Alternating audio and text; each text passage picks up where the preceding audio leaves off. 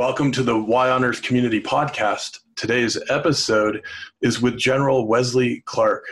Good afternoon, General. Hey, good afternoon, Aaron. Great to be with you. Yeah, appreciate being with you as well.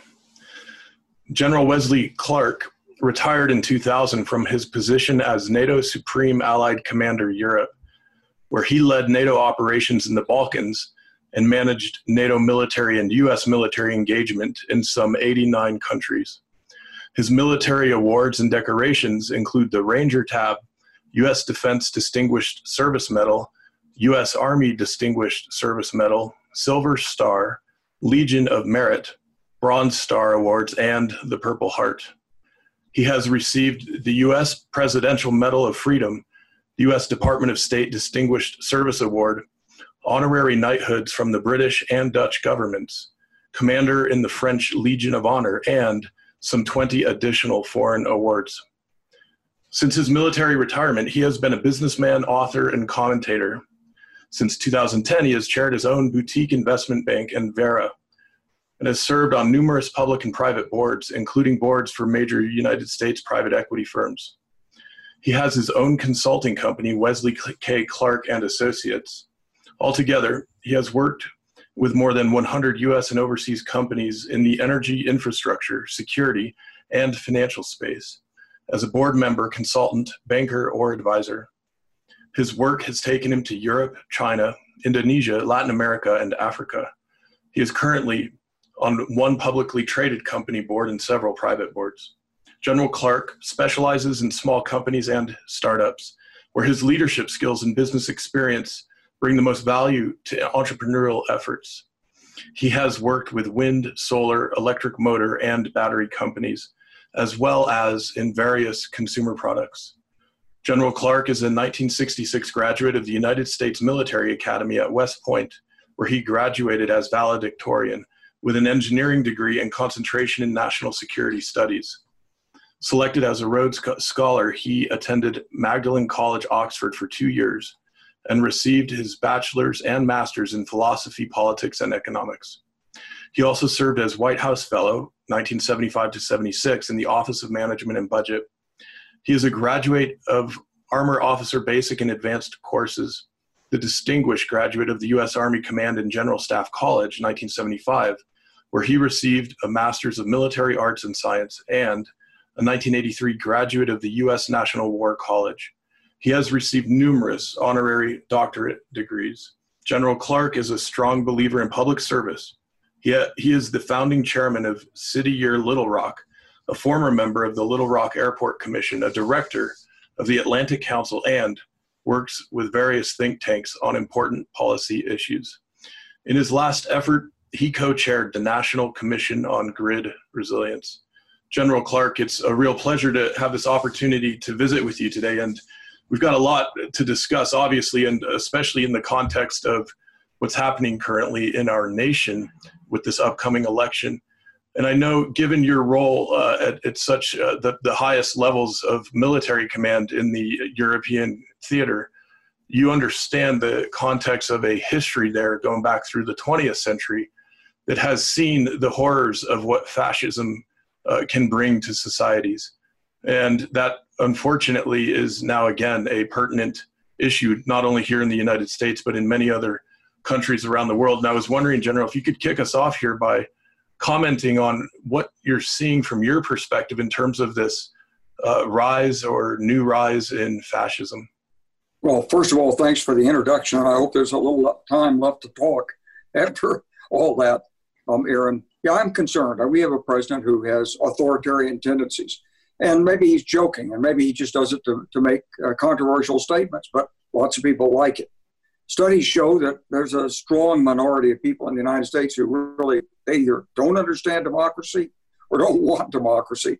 They want somebody who can get out there and, you know, force people to do what they want them to do. That's sort of human nature, but that's what the United States Constitution was set up to prevent. And what we're seeing is a slide into authoritarianism, one-party control. We saw it the other night with, in fact, last night, I guess it was Amy Coney Barrett was appointed to the and confirmed in the Supreme Court. She's hearing cases today It's been less than a month. And boom, she's in there. And there was nothing the Democrats could say or do. She's actually confirmed by, I guess, the slimmest majority of any Supreme Court justice in maybe 150 years. It's not a good sign for democracy. And this is what, really, that's what's at stake in this election. Are we going to have a democracy? We're going to have contending parties, different points of view, give and take. We're going to have checks and balances in the Constitution. Or are we just going to have a leader that tweets out something that he hears and says, this is now my policy, and if you don't like it, you know, not only will you leave, but I'll discredit you and try to destroy you and your family. That's not the way that we believe America should be. And hopefully the American public, the voters, will express their views. It's a week from today. Yeah, General, and of course, we are going to be expediting the publishing of this episode, and so it'll probably be within 24 hours or so that we're going to be able to get this one out. Thanks to the team. Well, maybe we'll get a couple of people to listen who either, I think everybody's made up their minds, really. Yeah. I mean, the ones who haven't, the undecided voters that I've been on with, they're all people who watch Fox News. And they don't necessarily like Trump, but they believe the Fox News mythology about Joe Biden. And they think Vice President's a more manly man. I mean, sorry, that Trump is a more manly man, you know, with the makeup and the fake hair and all that stuff. And so what we're hoping for is some of the people who watch your show haven't voted yet, and they will go and vote early if possible, and do not send in any mail-in ballot. It's too late. It's too late. Don't mail it in. It'll be wasted. Go in person to the polling place. Yeah, that's really great advice. Bring the ballot with you. Great. Go to the polling place. I appreciate that, General. And, you know, the other day you and I were speaking about some of the backdrop to why we're seeing this rise in fascism. And I want to just pivot for a minute thinking about things over in Europe. And as I recently shared with you, I have a master's degree in German studies and did a relatively deep dive into what happened during the 1930s in Germany. And the horrors of the Second World War wrought by the Nazi Party were brought into power essentially through a democratic process. Sure. Which sure. is well, of course, it started with burning the Reichstag down. Yeah. Which was not a mistake. It was not an accident. It was done deliberately. At least that's the suspicion of most of the historians. And it paved the way for the kind of confusion that led to a new government. In Italy, fascist Mussolini was brought into power democratically. So the fact that democracy worked and put someone in, democracy can't work unless that person leaves when he's voted out, and unless there's a system that allows contending opponents, viewpoints, and a free and fair election. And what we've got in Russia today, of course, is not free and fair elections. We just saw Alex Navalny poisoned with nerve agent that he believes was put on his clothing. He just happened to touch a glass, and that's why they were able to get it out of the glass. He thinks it was put in his closet. And the Novichok nerve agent is a new nerve agent. It's a violation of the Prevention of Chemical Warfare Treaty, so it's illegal by international law.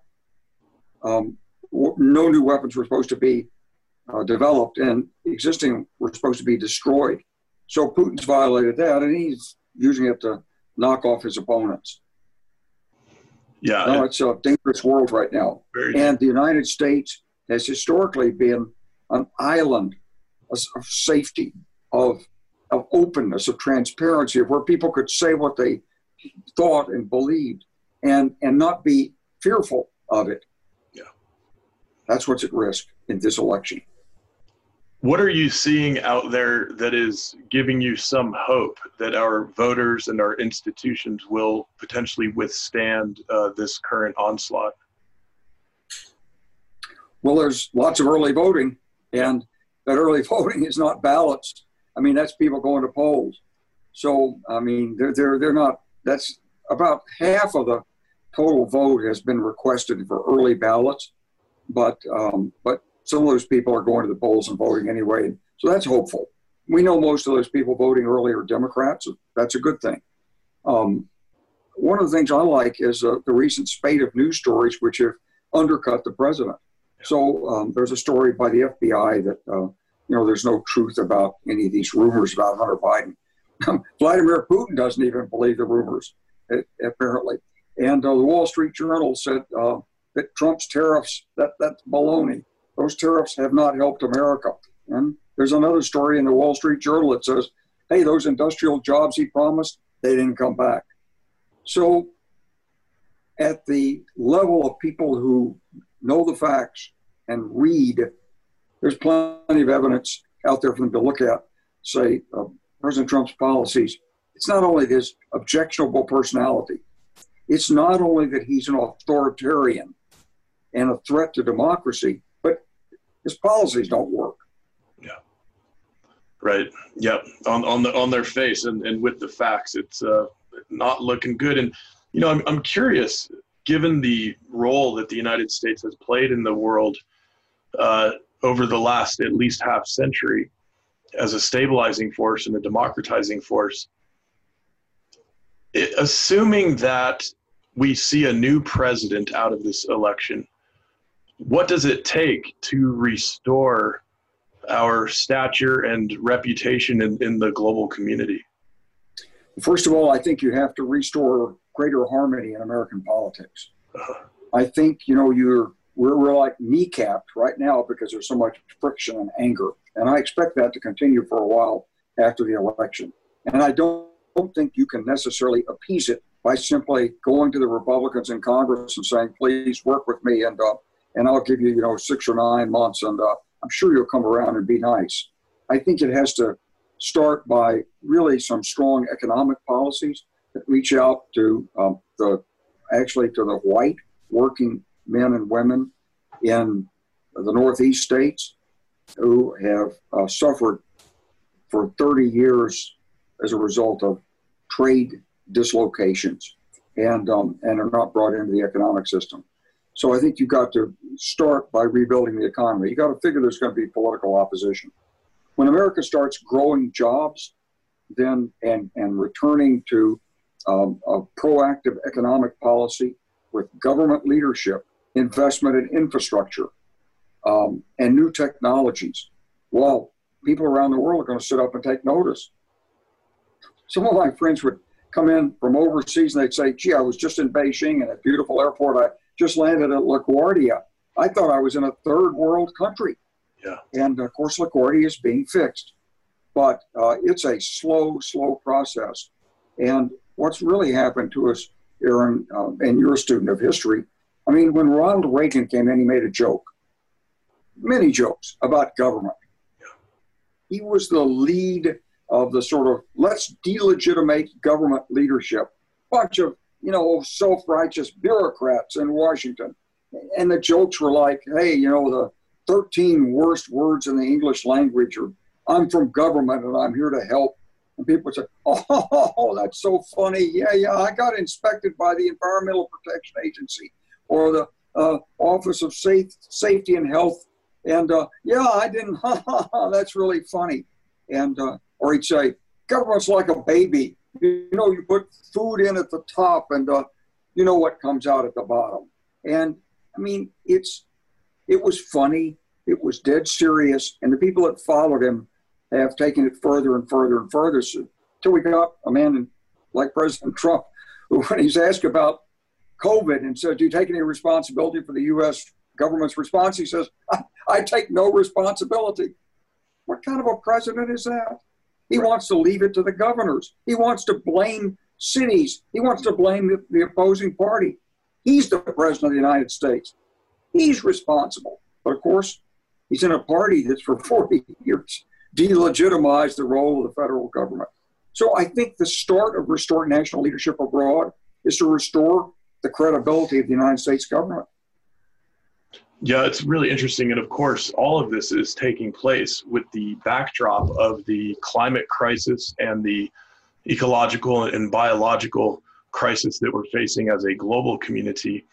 And that presents, of course, massive challenges as well as opportunities. And I suspect you may have some ideas about what this infrastructure, technology, and job creation policy framework might look like and could look like in the near term. Well, first of all, let me say the climate crisis is real, and it's actually more urgent than we believe. You know, at every stage in the climate modeling, we've underestimated the actual impact. We've tried to be conservative. Let's not be alarmist. Let's don't scare people. Let's don't be radical. And yet, if you look at the radical computations out there, I saw one today that shows that by 2026, you could have runaway global warming with a 5 degree centigrade change because the positive feedback mechanisms. There's more heat in the atmosphere, therefore there's more water vapor. Water vapor itself is a warming agent. It reflects the infrared radiation, boom. And so I don't think that extreme scenario is possible, but I do think that actually the people who question science are probably right, but they're in the wrong direction.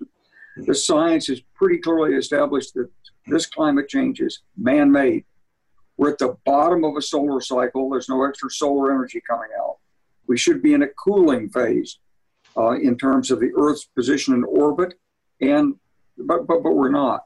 And this is a really urgent issue. Now, what can we do about it? Well, first of all, you have to understand why we're here, because you're in a government that's basically it's life, liberty, and the pursuit of happiness. That's what we said in the United States. But founding fathers read John Locke in Political Philosophy. He said it's life, liberty, and property. They didn't want the king expropriating their property. In other words, it's about the acquisition of wealth. And so we've got big companies in the United States. They're very powerful, and they have an extraordinary influence on government. And those companies are in the energy business. And it's very hard to get them to change because they're focused on maximizing profits from what their specialty is. Not bad people. These aren't bad people that go to work in the oil industry or utility industry or automobile industry. They're just trying to earn a living, take care of their families, put their education to work, and grow up and be a good citizen for most of the cases. But it's the institutional pressures. So we know we're operating against this. It's a real drag, and yet there are dozens of new technologies out there, Aaron. Everything from ways to enhance the efficiency of solar panels to ways to move power, ways to conduct electrolysis with a third as much energy requirement, ways to take salt water and convert it into fresh water and use it. I mean, there's so many different technologies, and yet, and right now there's a lot of money chasing these renewable energy technologies because the investment community has learned that they're going to have to find ways to employ money. Despite the fact that so many people in this country haven't gotten wealthier and that the income distribution is so inequitable, we're sloshing with money that doesn't know what to do with itself. You can't leave it in a bank account because you're not going to get 5% on it. So you can't buy U.S. treasuries because you're not even going to get 1%. So what are you going to do with that money? So my friends on Wall Street are telling me about these, what they call a SPAC, a SPAC, a Special Purpose Acquisition Corporation. And they're out combing the marketplace for ways to deploy 100 million, 200, 300, 500 million. That's good, but depending on how they use it and what their requirements are, they will drive up the price of renewable assets. Mm. It's not clear that they will invest in the startups and the new technologies. That might be too risky, but it's movement. It's not a bad thing. It's a good thing. It shows that the financial sector is aware of the urgency of the problem. How do SPACs differ from private equity funds in their behavior in the marketplace? So a SPAC is a pool of money, and investors put it in, and there's a group that forms the SPAC. They go to the big banks and say, you know, if you'll give me $300 million, I'm a very good, experienced investor, and I will deploy it for you. Uh-huh. Now, in return, I want, like, you know, 10%, 15% of the upside. Yeah. And but I can't tell you what I'm going to invest in, because it wouldn't be a SPAC if I did that under the Securities Exchange Commission regulations. But they say, but give me 6 months, and then if you don't, when I bring it to you, you can vote on it. And if you don't like what I'm proposing, you can get your money back. Very interesting. And I'll pay you if I don't do a good job. So that's what the SPAC is. So this is kind of like the next generation, and it's not quite as fat as the 2 and 20 terms we saw with a lot of the hedge funds in the last. Oh, it might be even the same thing. It's just a different way of doing it. Yeah, interesting. Yeah, interesting. Well, I'm so curious too. Given that you do so much with early stage and entrepreneurial organizations and leaders, and your work in the military obviously is leading one of the largest bodies in the world with thousands upon thousands of people. What was it like making that transition from the, you know, big business, if we can call it that, of the United States military into the realm of the smaller, more nimble early stage companies? Well, I had to learn business.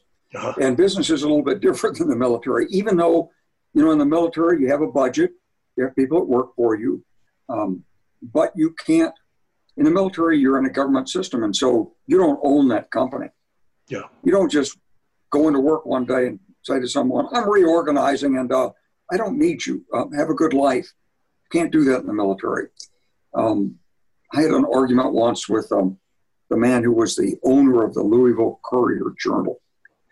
We were at a dinner, and he said, I was a 4-star general. He said, General, who do you think has the most power, you or me?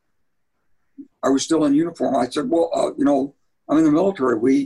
If we give the order, people will risk their lives and go into combat. He said, yeah, that's true. He said, I can't order anybody to do that, but I can fire them. Huh. And I can keep them from getting another job. Wow. I thought, good God, really?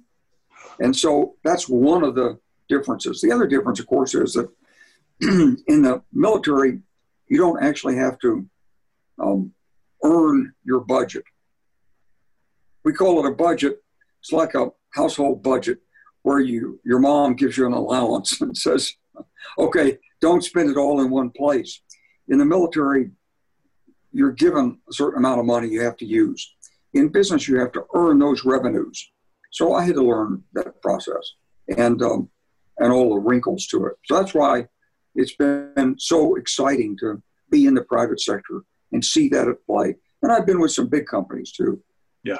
You learn it in the big companies. But most of the big companies, they've got great leadership. They know what they're doing. They don't really, when they want a board, sometimes they need it, but sometimes it's there for window dressing.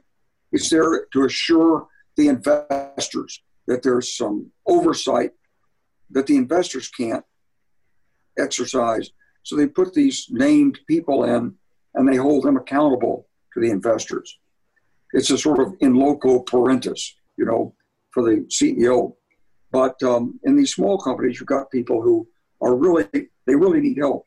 They need relationships. They need coaching. They need to know about money and banking. So pretty exciting. Yeah, it really is.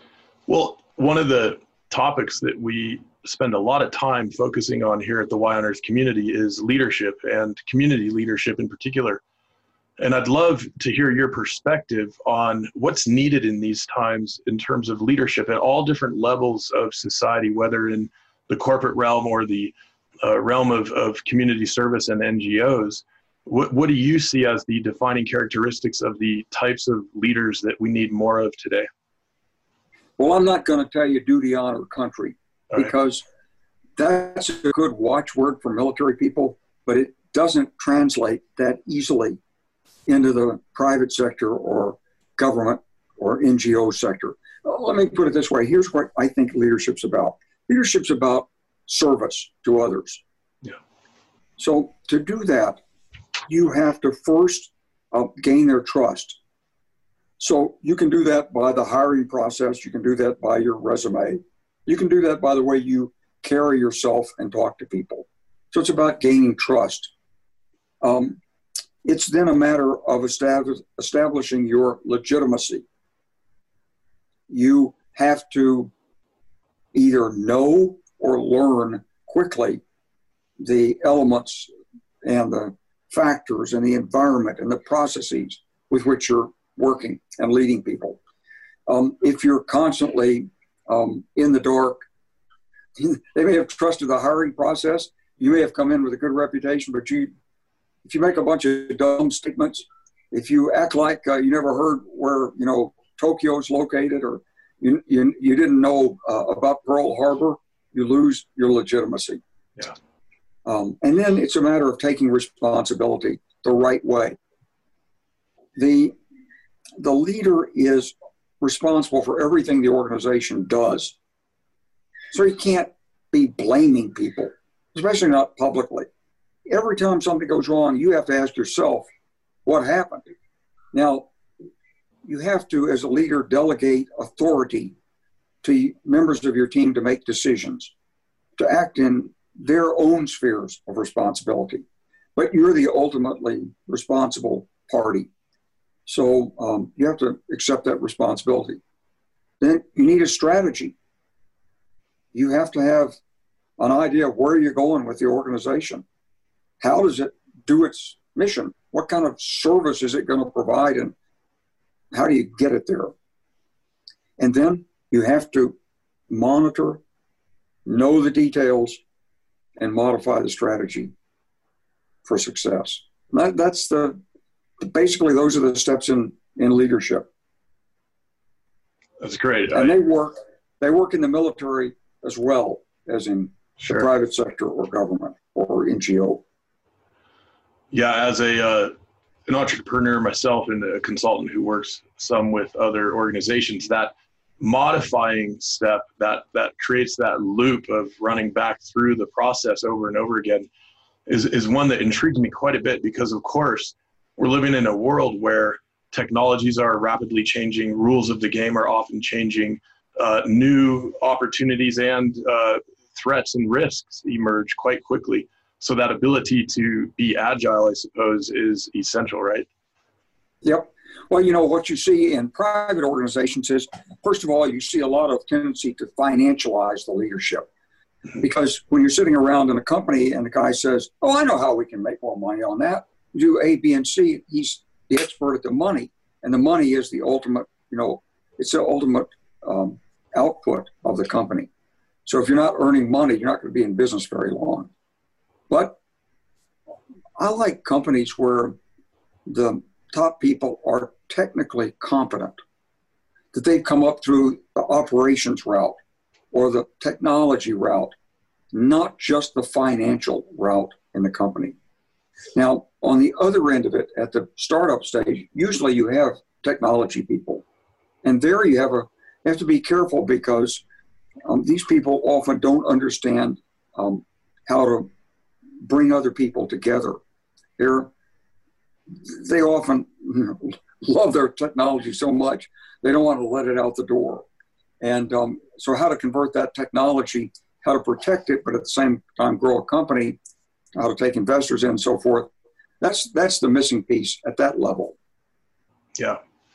Yeah, that's great to hear about. Let me remind our audience that this is the Y on Earth Community Podcast. I'm your host, Aaron William Perry, and today we're visiting with General Wesley Clark.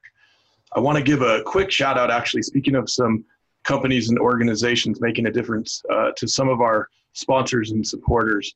And this includes Earth Coast Productions, the Lidge Family Foundation, Alpine Botanicals, Purium, Earth Hero, Vera Herbals, Growing Spaces, Soilworks, Earth Water Press, 1% for the Planet, Dr. Bronner's, and Wele Waters. And also want to give a shout out to all of our individual monthly supporters out there in the Why on Earth community who have joined our monthly giving program. And if you haven't yet joined and you would like to, you can go to whyonearth.org and click on the donate button and set up the contribution you'd like to make on a monthly basis. So great deal of gratitude to everybody making this podcast series possible, as well as our Y on Earth community mobilization work for stewardship, regeneration, and sustainability. And General, I want to again thank you for taking the time out of your busy schedule to visit with us. And we've got a few more minutes before we need to sign off. And I want to ask you, given that you've been focusing so much on technology as it relates to helping address some of the climate crisis challenges that we're facing, a two-part question. A, what technologies are you most excited about at the moment? And then B, do you think that it's technology itself that is going to get us to where we want to be as a society, or is there something else beside technology we need to be thinking about? Well, I think there's a long way to go in solar. I like the hydrogen generation technologies. We're going to need some transition fuels. So we're not going to do this overnight, no matter how urgent it is. It may take us 50 years to get off hydrocarbons. I know we say carbon neutral. I like technologies, therefore, that pull carbon out of the atmosphere. That's one of the things we're going to have to do to make this successful. It's not just about not using carbon. It's about taking what's up there and pulling it down.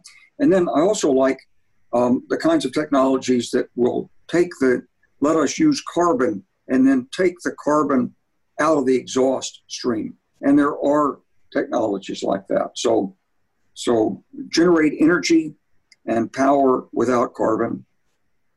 If you use carbon, take it out of the exhaust gases, and then pull greenhouse gases like methane and carbon out of the atmosphere. Those are the three sets of technologies. There's a lot of work being done in this, but you have to have financial support to take the technology and make it real. And you can't have, the government has to provide that support, but it can't provide it with the expectation that every government investment is going to be successful. So Solyndra was a really bad example, and it was used politically to destroy the process.